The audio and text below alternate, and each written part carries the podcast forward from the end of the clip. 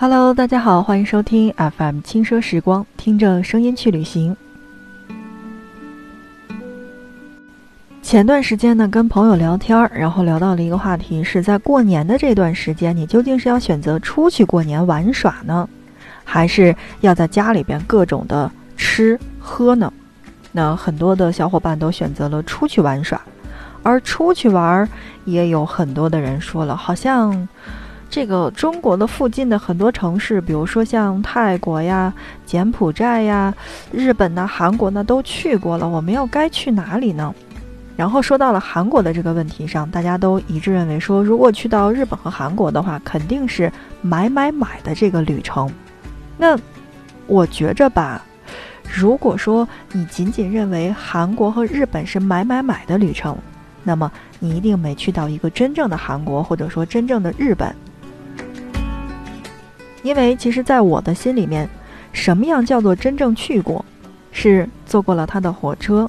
坐过了他的公交以及汽车，和当地人打过招呼，也和当地人有过真实的沟通。我会了解他城市的一点一滴，这样的一段旅程才叫真正的旅行，而不仅仅是买买买。所以在今天的节目当中，我们给大家带来的是韩国的文化遗产一日游。首先来关注到的是首尔文化遗产一日游。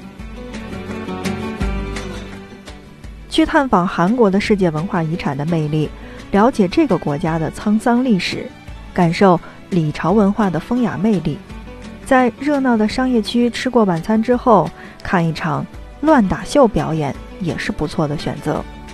所以，如果你比较喜欢首尔的文化的话，那么你可以在上午九点钟的时候去感受最传统的韩国。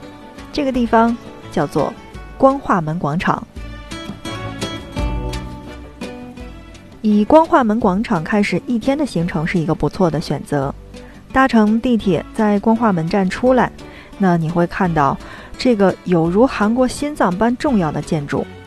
光化门是重建于2010年，如今的大门已经不再是木质结构了，而是换成了混凝土的大门。作为景福宫的正门，光化门广场在韩国就有如天安门广场置于中国的意味。而如果你逛完了广场的话，那么你可以在九点之后的半个小时之外的这个时间当中去参观李氏王朝的王宫，叫做景福宫。景福宫这里呢是风光无限的王宫，如今呈现给世人的是它精小的这种质感美，规模为五大宫殿之首，而这五大宫殿分别是景福宫、庆熙宫、德寿宫、昌庆宫。和昌德宫、勤政殿和庆会楼等宫内建筑风格独特。此外，还建有国立古宫博物馆和国立民俗博物馆。你需要花两到三个小时才能把它全部逛完。你想，这样的一场了解韩国历史的游览，是不是还是值得期待的呢？那逛完了，你也累了。那么，在中午十一点半到十二点之间。你可以去来一份参鸡汤，去品尝一下韩国最正宗的土俗村的参鸡汤。土俗村参鸡汤是一家位于景福宫附近，连韩国前总统也曾多次光顾的景福宫地区超人气的参鸡汤店。这里是韩国市内的最著名的参鸡汤店之一。还好吗？那我觉得逛也逛了，吃也吃了，而且。也休息了吧。另外呢，要告诉大家的是，这个在景福宫的这个路线是怎样的？那就是不管你在哪个地方，你可以乘坐五号线到光化门站的二号出口出来，步行十分钟就可以到达。而如果你是乘坐的三号线的话，那么你可以在景福宫的五号出口出来，步行五分钟就可以到达这个地方。另外要告诉你的是，景福宫的门票是成人是三千韩元，青少年是一千五百韩元。如果呢你想买到的是五大宫的通票的话，也就是我们刚才所说到的这个五大宫殿，那它的通票呢是成人是一万韩元，而青少年是五千韩元。那至于这个团体的票，也就是在十人以上的话，那建议你可以去咨询一下。我这边拿到的这个消息的话，是十人以上的团体票是在所有票价上面便宜六百韩元，而青少年十人以上的是便宜三千韩元。呃，我建议大家，如果说真的人还比较多的话，那可以去咨询一下。那说到了这个地点，呃，一定要告诉大家的是，赶紧去喝参鸡汤。而人均消费是在一百块钱，我觉得还是可以接受的。那么，如果你真的是，呃，完成了这个我们所说的韩国文化之旅的上午的这个时间的话，不妨建议你去来一份参鸡汤。而休息好了之后，我们在下午一点到两点的时候可以去参观传统的韩屋，叫做北村韩屋村。北村韩屋村大约有九百间的韩国的传统民居韩屋，这里是韩国最大的韩屋聚集地。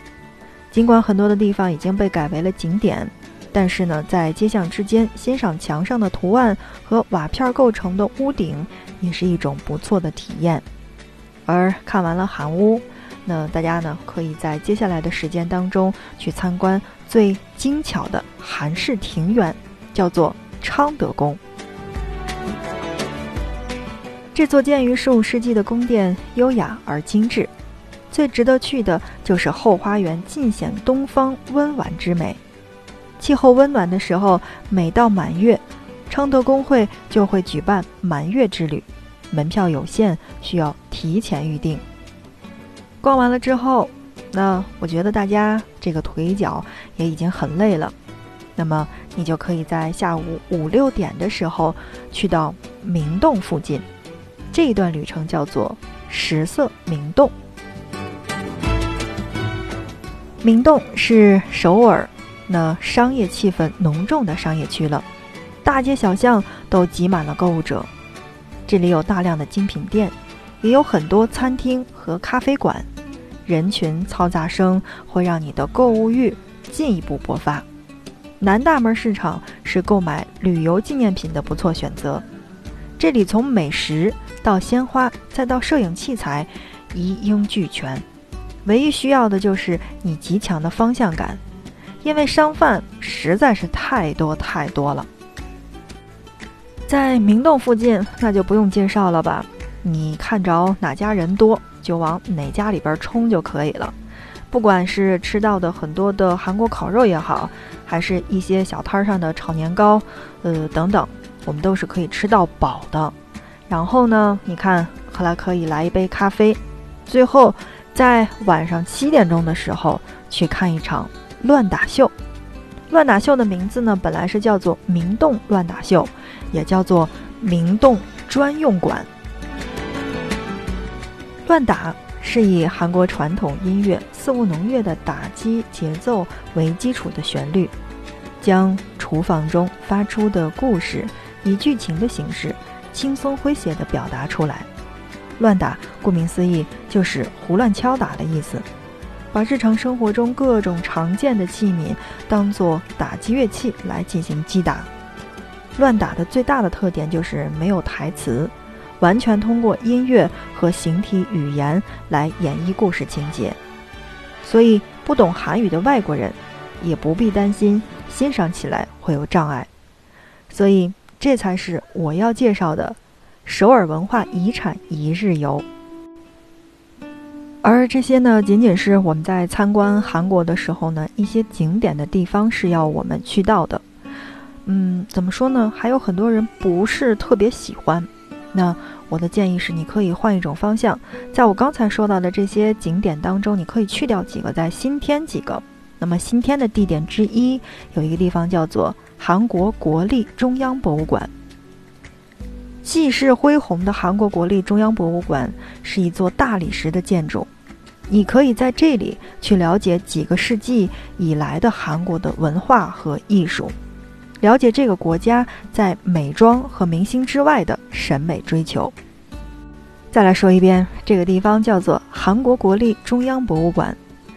嗯，到达方式呢是你可以乘坐地铁一号线、四号线，还有中央线至二村站下车。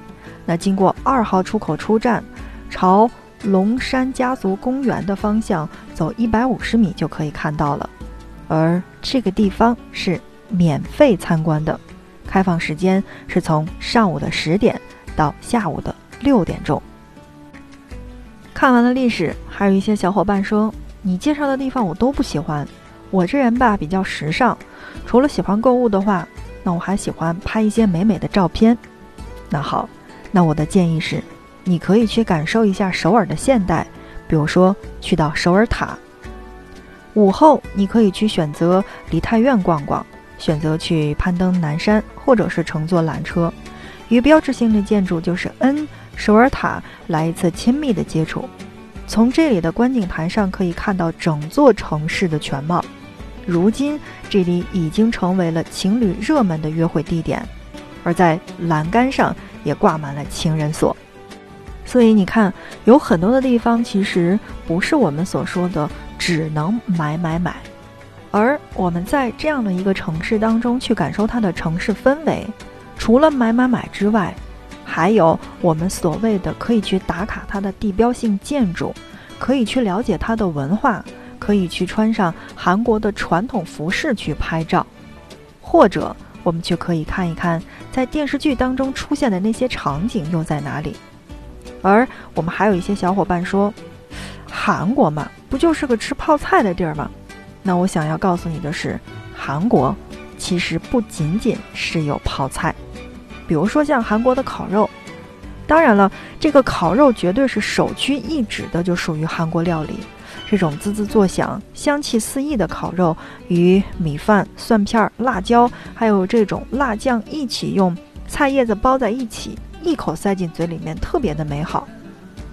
但有一些去过的小伙伴就说，好像吧，他们那边烤肉还真的挺贵的，完全没有在国内吃到的好吃。这其实就是我要今天说到的问题之一。韩国的经典美食不只是只有泡菜，也不只是只有烤肉。